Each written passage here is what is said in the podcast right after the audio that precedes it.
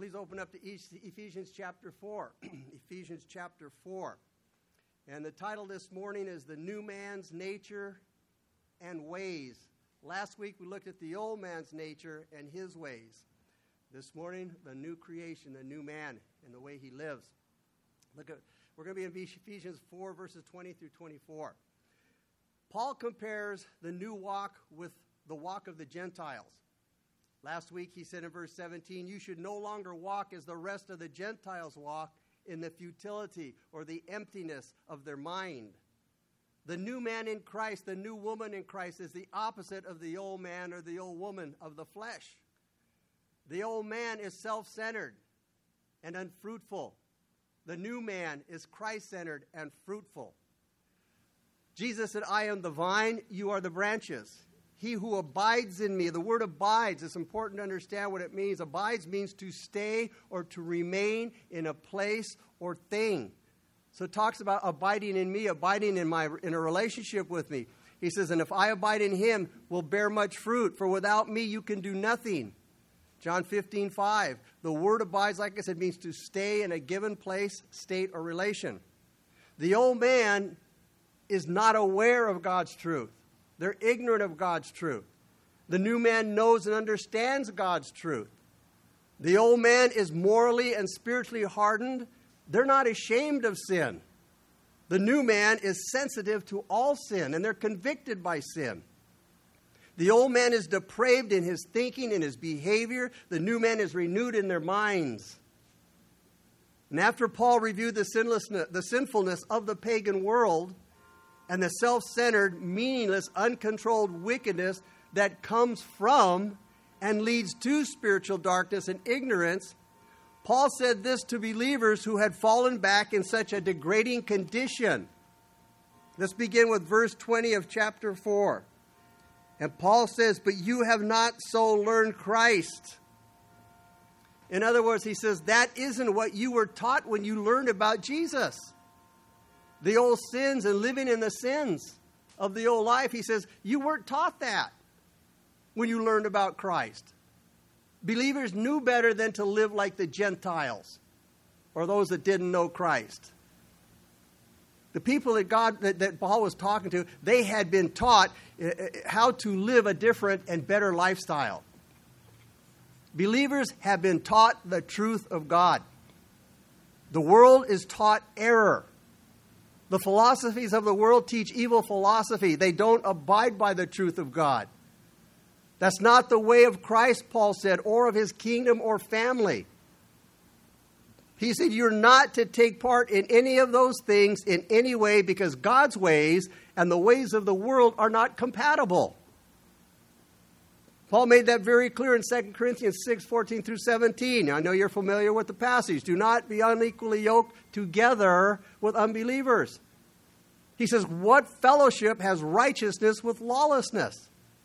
What communion has light with darkness? What accord has Christ with Belial or the devil? What part has a believer with an unbeliever? I mean, he's trying to get that point across. He says, And what agreement has the temple of God with idols? For you, the Christian, are the temple of the living God. The Holy Spirit dwells in you, He makes his, his abode in you. And God says, I will be their God, and I will, they shall be my people. He says, I, I dwell in them and among them. And then he says, therefore, because of everything he said in the previous verses, he said, Come out from among them and be separate, says the Lord. Come out from among the world, from the unbelieving world. Now, there are some Christians who think that a Christian doesn't have to part with anything or change anything when he becomes a Christian.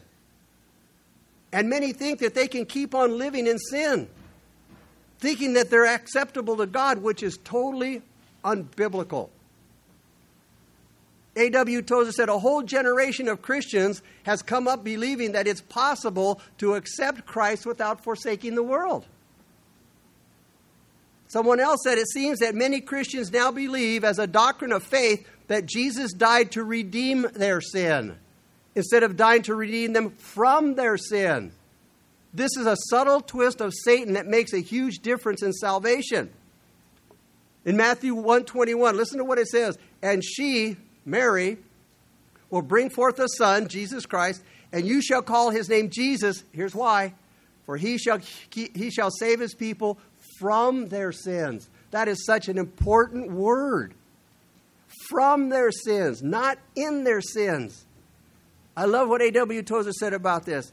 He says, God's grace will save a man, but it won't save a man and his idol. The blood of Christ will shield the penitent sinner alone, but never the sinner and his idol. Faith will justify the sinner, but it will never justify the sinner and his sin.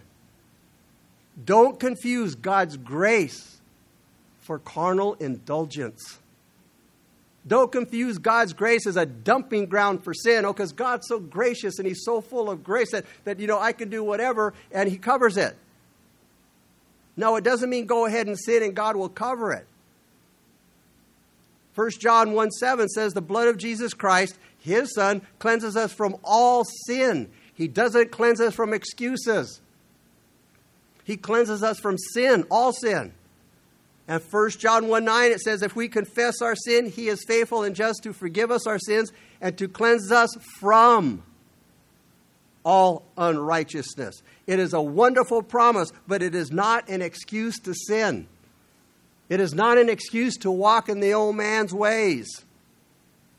This kind of thinking that the Christian doesn't have to forsake anything or change anything and they can keep on living in sin is based on the idea of God's grace being wonderful and abundant and keeping people from works by righteousness. That will only lead people down the road to destruction, What Jesus said is very broad, very wide, and many go there. But the Bible says that salvation comes through repentance. Repentance means a change of mind, a change of behavior, a change about sin, a change about self, and a change about God. The whole reason for receiving Jesus Christ is to be saved from from this perverse generation. And no one is saved who does not repent and turn away from their sin. You see that in, in the conversions in the Bible. When people got saved, when they came to Jesus Christ, they left the old life. God won't save us from our sin if we're not willing to let go of it. To hold on to sin is to refuse God. And it shows contempt for His grace and it nullifies faith. No Christian is totally free from the presence of temptation, of sin in this life, but in Christ, He's willingly freed from the tendency to sin. He may slip and he may fall many times, and we do. But the determined direction of a Christian's life is away from sin. They're not walking in sin. Paul said in Romans 6 1 and 2, Shall we continue in sin that grace may abound? He said, Definitely not. Certainly not. No way. Paul said in Romans 6:18, And having been set, from, set free from sin, you became slaves of righteousness. One of the first things a Christian needs to learn is that he can't trust his own thinking or depend upon his own way. Solomon said in Proverbs 14:12, "There is a way that seems right to a man. Seems right. But it ends in death. In 2 Corinthians 5:15, Paul said he died for all, speaking of Christ that those who live should no longer live for themselves, but for him who died for them and rose again. We are to live for him who died for us and rose again. Again, in Proverbs 3 5 through 7, Solomon said, Trust in the Lord with all your heart. Lean not on your own understanding, but in all your ways acknowledge him, and he shall direct your paths. Do not be wise in your own eyes. Fear the Lord and depart from evil. Paul said the Christian has the mind of Christ. So you see, we can depend upon his mind. The obedient and faithful Christian is the one who thinks, acts, feels, serves, and lives like Jesus in every way. Paul said it well in Colossians 2:20, I'm sorry, Galatians 2:20. I have been crucified with Christ. He says, It's no longer I who live, but Christ lives in me, and the life which I now live in the flesh, I live by faith in the Son of God who loved me and gave himself for me. To live in Christ. Paul, Paul said in Philippians 1:21, to live is, is to live is Christ. This means a dedication of doing my best like no other. It means, it, it means showing an excellence like no other when it comes to character.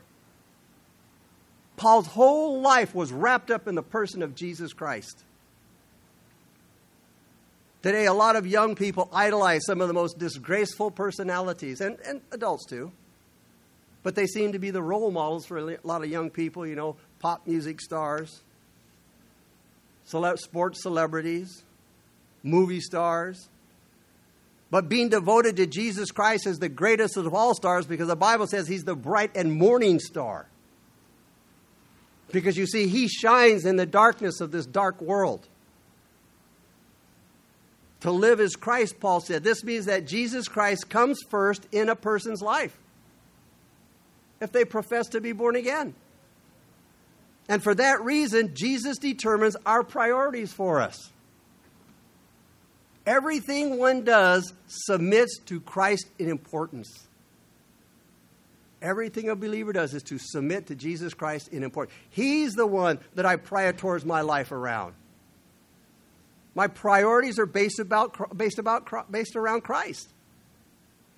Paul's whole life was devoted to Jesus. Everything he did, his energy, his thoughts, his desires, they were all focused on Christ. Jesus said in Matthew 6:33, "Seek first the kingdom of God and his righteousness." No devotion will clean up a person's life. We can read all kinds of devotions and you know, read sermonettes and, and verses here and there. That's not going to clean up a person's life as much as a devotion to Christ is going to. Is a devotion to Christ. And because we have the mind of Christ, we are to think, we're to act, and we're to love like Jesus. We are to be like Jesus in every way possible. Verse 21. Paul said, okay, in verse 20, but you have not so learned Christ. Verse 21, if indeed you have heard him and have been taught by him as the truth is in Jesus. In other words, the new man knows God's truth. Paul strengthened his warning with an argument from the spiritual experience of his readers. And again, the emphasis on the mind or the outlook of the believer. He said in verse 20 again, You have not so learned Christ. He didn't say that, that you have not so learned about Christ, because you see, you can learn about Christ and never be saved. To learn Christ, this means to have a personal relationship to Christ so that you get to know Him better every day. Now, I can learn about anybody. Now, A.W. Tozer is one of my favorite commentators and, and, and Bible teachers. I have a lot of his books. And because I do, I can learn a lot about A.W. Tozer. I can learn about a lot about his life, but I can never learn him because he's dead. I never had a relationship with him. But Jesus Christ is alive. So I can learn Christ through a personal fellowship with him. How is this fellowship based on? What is it based on? The Word of God. I can be taught the truth of Jesus Christ as it is in Christ. The better I understand the Word of God, the better I know the Son of God, because you see, the whole Bible, from Genesis to Revelation, is a revelation about the Lord Jesus Christ. On the other hand, the unsaved man or woman is spiritually unaware, while the Christian is knowledgeable in the things of the Word of God. And the unsaved man or woman, they don't know Christ. While the believer grows in their personal knowledge of Christ every single day. We have believed the truth, we have received the life as a result. And we will walk in the way, not walk in the way of the unsaved world. we will walk in the way of Christ. Instead of being ignorant of God's truth, the Christian has heard Christ. The Christian has been taught by Christ. And when a person receives Jesus as their Lord and Savior, they come into God's truth. If anybody is not listening to Jesus Christ, then Jesus must not be their Savior. The Lord Jesus is the shepherd. And the scripture says that his sheep hear his voice. And if you haven't heard his voice, then you're not one of his sheep. And I want to make that clear. Turn with me, uh, turn with me to John chapter 10, verse 27. I want to point something out here. Because usually when somebody quotes this scripture to you, they only quote verse 28. And it says, And I give them eternal life, and they shall never perish, neither shall anyone snatch them out of my hand. Let's look at verse 27. Because Jesus is talking to a specific people who he gives eternal life and who will never perish and who will never be snatched out of his hand. Notice he says, My sheep, what do they do? They hear my voice. What does the next, next passage say? I know them. Notice them. He's talking about a specific people. He says, My sheep who hear my, my voice, I know them. This isn't a blanket statement for all that are called sheep. He's making it very specific. My sheep hear my voice, and I know them, and they follow me. The word follow is also the word abide, to remain or to stay in a state, place, or relationship. And then he says, I will give them eternal. Notice how he keeps pointing out they and them, a specific people. My sheep hear my voice, and as a result, I know them, they follow me, they abide in me, they stay in a relationship with me. Those are the ones he says, I give eternal life. He says, and they're the ones that shall never perish. He says, and they're the ones that shall never be snatched out of my hand. You see, apart from Jesus Christ and an intimate, ongoing relationship with Jesus Christ, you have no security. He is our security. This is the difference between knowing about Jesus and knowing him. Remember what Jesus said to those in Matthew uh, 7 who thought they knew him? He said, I never knew you. What a bummer. All this time they thought they knew Jesus. They thought they were serving him. They thought they were walking him. Jesus, I don't know you. He meant in terms of a personal relationship. Only those, John said, who hear his voice and follow him are safe and secure in their salvation. There is no promise for those who are not following him or whoever stop hearing him and following him. You're standing on shaky ground. What will change the, the, the Gentiles' old nature?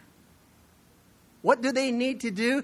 They need to listen to the truth about Jesus Christ. They're to be taught by him. Those who are not his sheep, they won't hear him.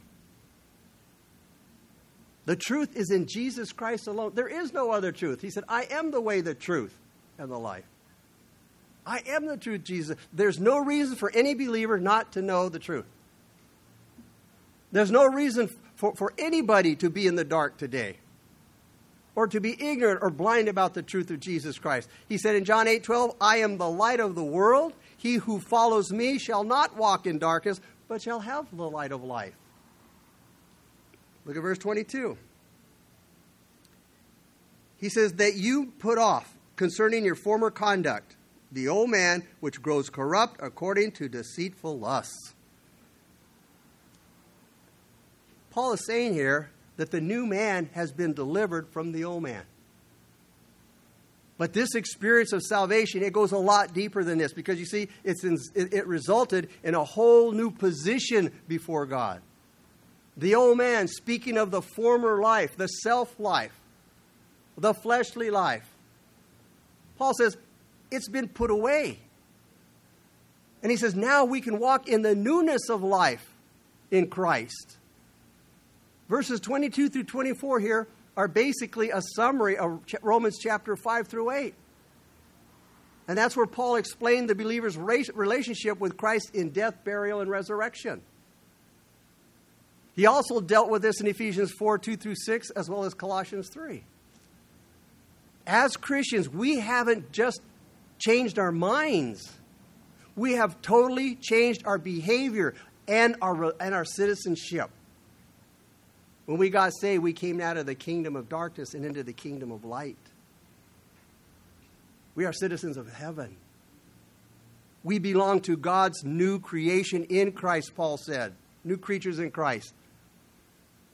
And as a result of being a new creation in Christ, we have, we have new ideas, we have new de- desires, you know, not the old life. The old life no longer controls our lives because now I have new ideas and I have new desires and I have a new power in the Holy Spirit. You see, the believers were to stop behaving like they used to before they were saved. And what does he say in verse 22? He says, Put off concerning your former conduct. This speaks about your entire behavior. Every area of your behavior from the past was to be stopped. It was to be put off, Paul said, which means to be laid down. The old man is a term that's used to symbolize the fleshly nature of man, the old man in his ways. This was the nature that ruled them, the former life, until they got saved. The old man, like I said, is the term of the old life, the fleshly nature with its old desires. But once you got saved, that changed. It's to be rejected, Paul said, the old life. It's to be put off. It's to be laid down as your way of life. Now, here's the corruption that's to be put off, he says, the deceitful, seats, deceitful lusts of the old life deceitful lusts. The way of life of the believer before he was a believer is to be put off. Such a life is described as behavior that was corrupt and it was devious because that's the nature of sin. When Paul said to put off the old man, this is related to what you have heard and what you have been taught in the gospel. Now, putting off the old man, the old nature. These aren't human works. These aren't things that I can do. Something, it's not something that we work at and doing that we need to do to be saved. They're the natural results of God's work of salvation in us. What Paul says here is basically a description of repentance from sin and submission to God that's often taught as the basics of regeneration. Compared to the unregenerate, unregenerate person, that is the unsaved person, compared to the unsaved person who continually resists and rejects God and lives in the world of sin that's ruling their life, the old way of life, the Christian has heard the call to put off. Put off the old life. Put off the old self. Put off the old way of living. The words to put off, it's the idea of taking off old, filthy clothes, an old garment. It indicates a one time action done by the believer the moment that they get saved. We are to like take off an old or, or, or torn garment. We are to take it off. That's a picture of take off the old man. Put on the new man in Christ, the same way we change our clothes. Like I said, is putting off an old and dirty garment and then putting on a garment that's new, fresh, and clean.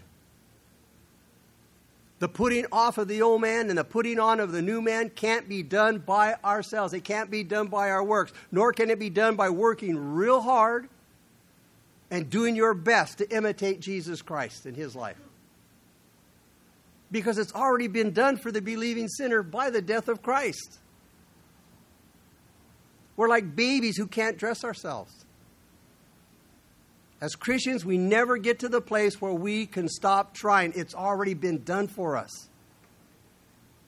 In Romans, Paul says in Romans 6 6 that the old man has already been crucified with Christ. He says, knowing this, that our old man was crucified with him, that the body of sin might be done away with, that we should no longer be slaves of sin. Think about it. Take into consideration the truth that the old man has already been crucified with Christ. We are to put it off in the power of the Holy Spirit. Now, this doesn't mean that the flesh and the old nature is totally gone forever in this life. We don't get rid of the old nature. It's always there. It's always wanting to raise its ugly head. But we're not to live in that old nature. In other words, we're not to allow the old man, the old woman, the old nature to rise up and control our lives. We do have a new nature. And that's the result of regeneration by the Holy Spirit through the new birth. Any man, any woman in Christ is a new creature.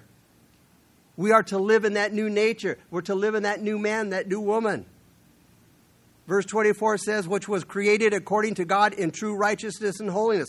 This shows that this is the imputed righteousness of Christ and that everything that we do is to be done in harmony with God's holy character.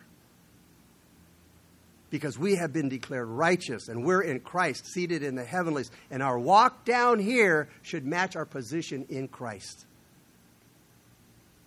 the gospel invitation to lay aside the old self in repentance from sin, which includes not just sorrow about sin, but a turning away from sin and turning to God. Verse 23 and 24.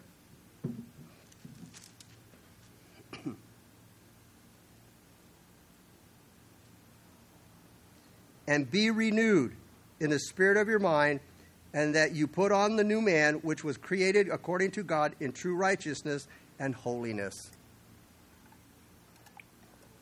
He says, Become the new man, become the new woman. Paul talks about the transformation in three different ways. He says, first in verse 23, be renewed in the spirit of your mind. The believers should think differently, they should have different views and a different thought life. Paul gave a similar exhortation in Romans 12, 2, when he said, Be transformed by the renewing of your mind. The second thing he gave, the second thing he said, the second way of transformation is putting on the new man in verse 24. This is another way of describing the, de- the, be- the different behavior between believers. This should show uh, that we should show from the world. The world should be able to look at us if we've professed to be a Christian, we should be living in such a way that they can distinguish they're different. They're different from the world. They're different from the people that I know that aren't Christians. The old man represents the old fleshly nature of man, while the new man represents the new spiritual nature of man, which he receives by being born again. The third difference manners. Manners, verse 24, which after God, notice, is created know, in righteousness and true holiness. Paul said in verse 22 the old man was corrupt. But here Paul says the new man is described as righteousness and true holiness. The manners of the new man are a lot different compared to the ways of the old man compared to the depraved, degenerate mind of the, of the unregenerate, the unsaved person that's described in verse 17 through 18, the Christian is renewed continually in the spirit of his mind. The best interpretation of verse 24 would read like this And being renewed in the spirit of your mind, put on the new self. This makes it clear that this renewal is the result of putting off the old man and putting on the new man. Salvation has to do with the mind, where thought, understanding, and belief, and motive and action take place. When a person becomes a Christian, God starts with renewing their mind and giving it a totally new spiritual and moral power, which the most brilliant and educated minds apart from Christ can never have.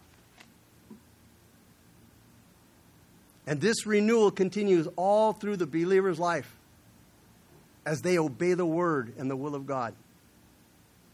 It's an ongoing process, it's not a one time action, but the continual work of the Holy Spirit in the believer's life. And our sources are God's Word, the Bible, and prayer.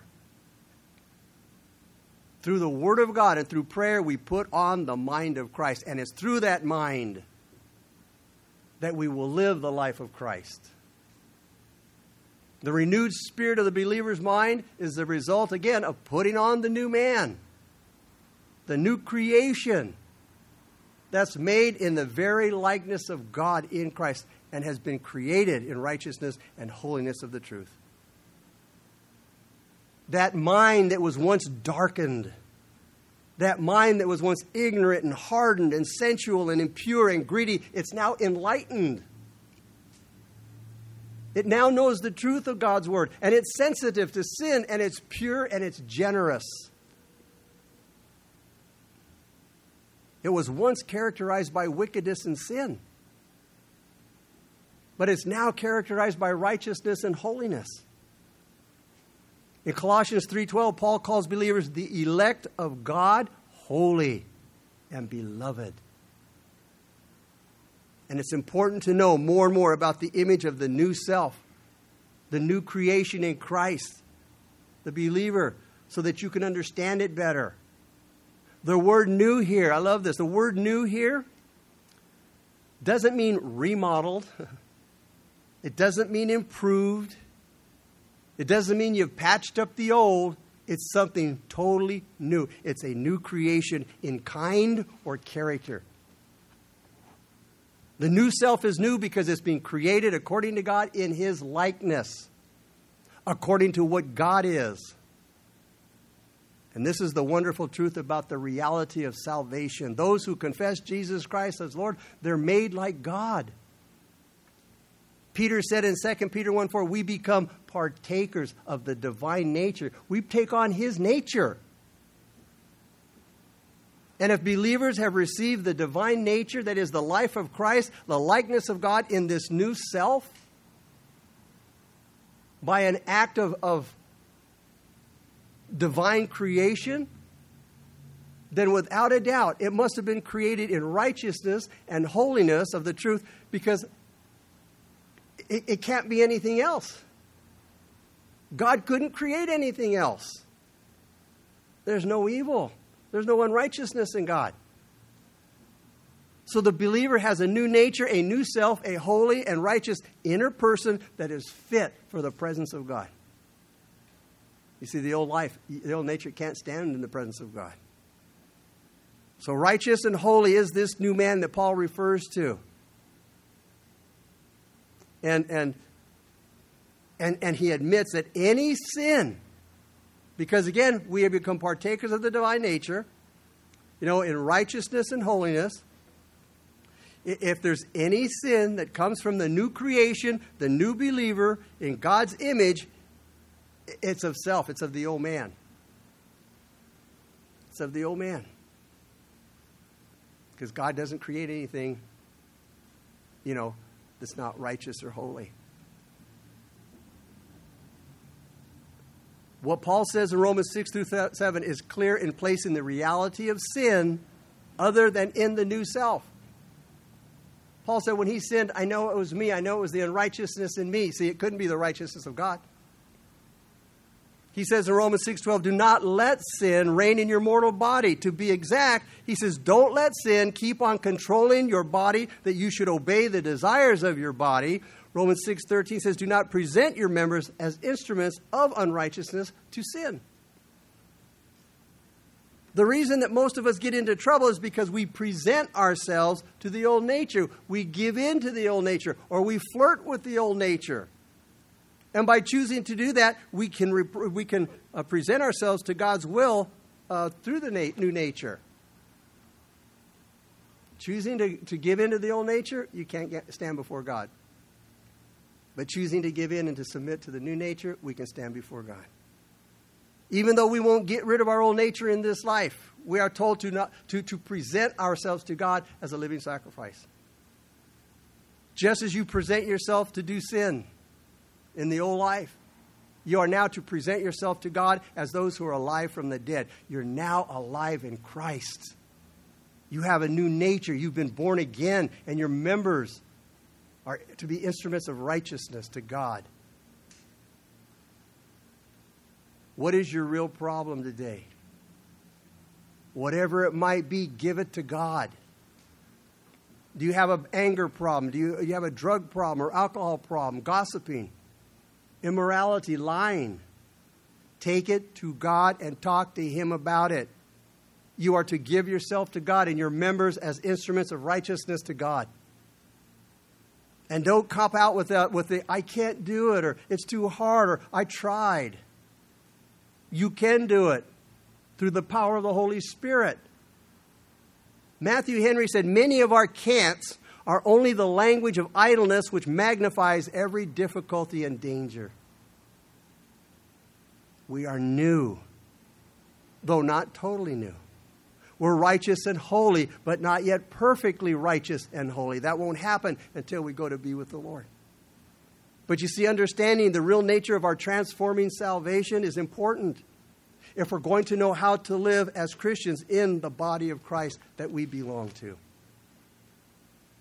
The rest of the letter is exhortations to the believer to bring his body into obedience to the will of God. Paul said in 1 Corinthians 9:27, "I discipline my body and I bring it into subjection." Self-denial is how you do it. Paul controlled the bodily appetites of his flesh rather than let the appetites control him. You see, this would prevent bad, this would prevent behavior that could disqualify him from serving the Lord. See, sin disqualifies us from serving God. And the ongoing need of the Christian's, uh, Christian life is to keep putting off the old and trashing it, burning it, that sinful clothing. Do not go on presenting your members of your body to sin as instruments of righteousness, Paul said. And Paul begs in Romans 6:13 to present yourselves to God as those alive from the dead and your members as instruments of righteousness to God. In closing, the simplest illustration of this great truth of putting off those old clothes that represent the old life is given in John 11 in the resurrection of Lazarus. Remember, Lazarus had been, had been in the grave dead for four days when Jesus and his disciples came to Bethany. Even Martha said, Hey, Jesus, you know, by now he, he stinks. The body's decaying. He's been laying in the tomb for four days. But Jesus spoke the word, and Lazarus came out of the tomb, and he came out alive. Remember what Jesus said to him next? Loose him and let him go. Take off those stinky grave clothes. We have risen from the dead in Christ. Get rid of the old life, the old the old life of the old man. Lazarus no longer belonged to the power of death, the old life, the old power of death, because he was now alive in Christ. Why should we go around wearing the stinky grave clothes of the old life? Take them off, put you know, get rid of them, put on the new, Paul said because of our new life and our new mind and our new Lord and our new nature, our new service and our new power, we are called to live a new lifestyle that matches our new nature. How can we call ourselves Christian and then live like the world and still sin like we used to before we came to Christ? It doesn't work, it won't get it. The Word of God renews the mind as we surrender our, our, our all to Him. Jesus said in John 17, 17, sanctify them by your truth, Lord, because your word is truth. And as the mind understands the truth of God's word, slowly but surely we are transformed by the Holy Spirit. And this renewing of the mind, it leads to a changed life. Physically, you are what you eat. Spiritually, you are what you think. Solomon said in Proverbs 23 7, For as he thinks in his heart, so is he. This is why it is so important for us as Christians to spend time every day meditating on the Word of God in prayer and fellowship with Jesus Christ. Father, we thank you so much for this wonderful few verses, God. We thank you for your love. We thank you for your mercy and your grace, God. And Lord, we just pray right now for those that may not know you, those that might be here or thought they knew you and recognize I, I need to repent. or somebody that might be watching on, on TV or their computer, God, that they want to come to Christ, they want to, they want to make things right, then I want you to repeat this prayer after me. Dear Jesus, please forgive me, Lord, for all of my sins. I confess to you I am a sinner. Please fill me with your Holy Spirit and help me now to follow you all the days of my life. Thank you, Lord, for saving me. In Jesus' name I pray. Amen.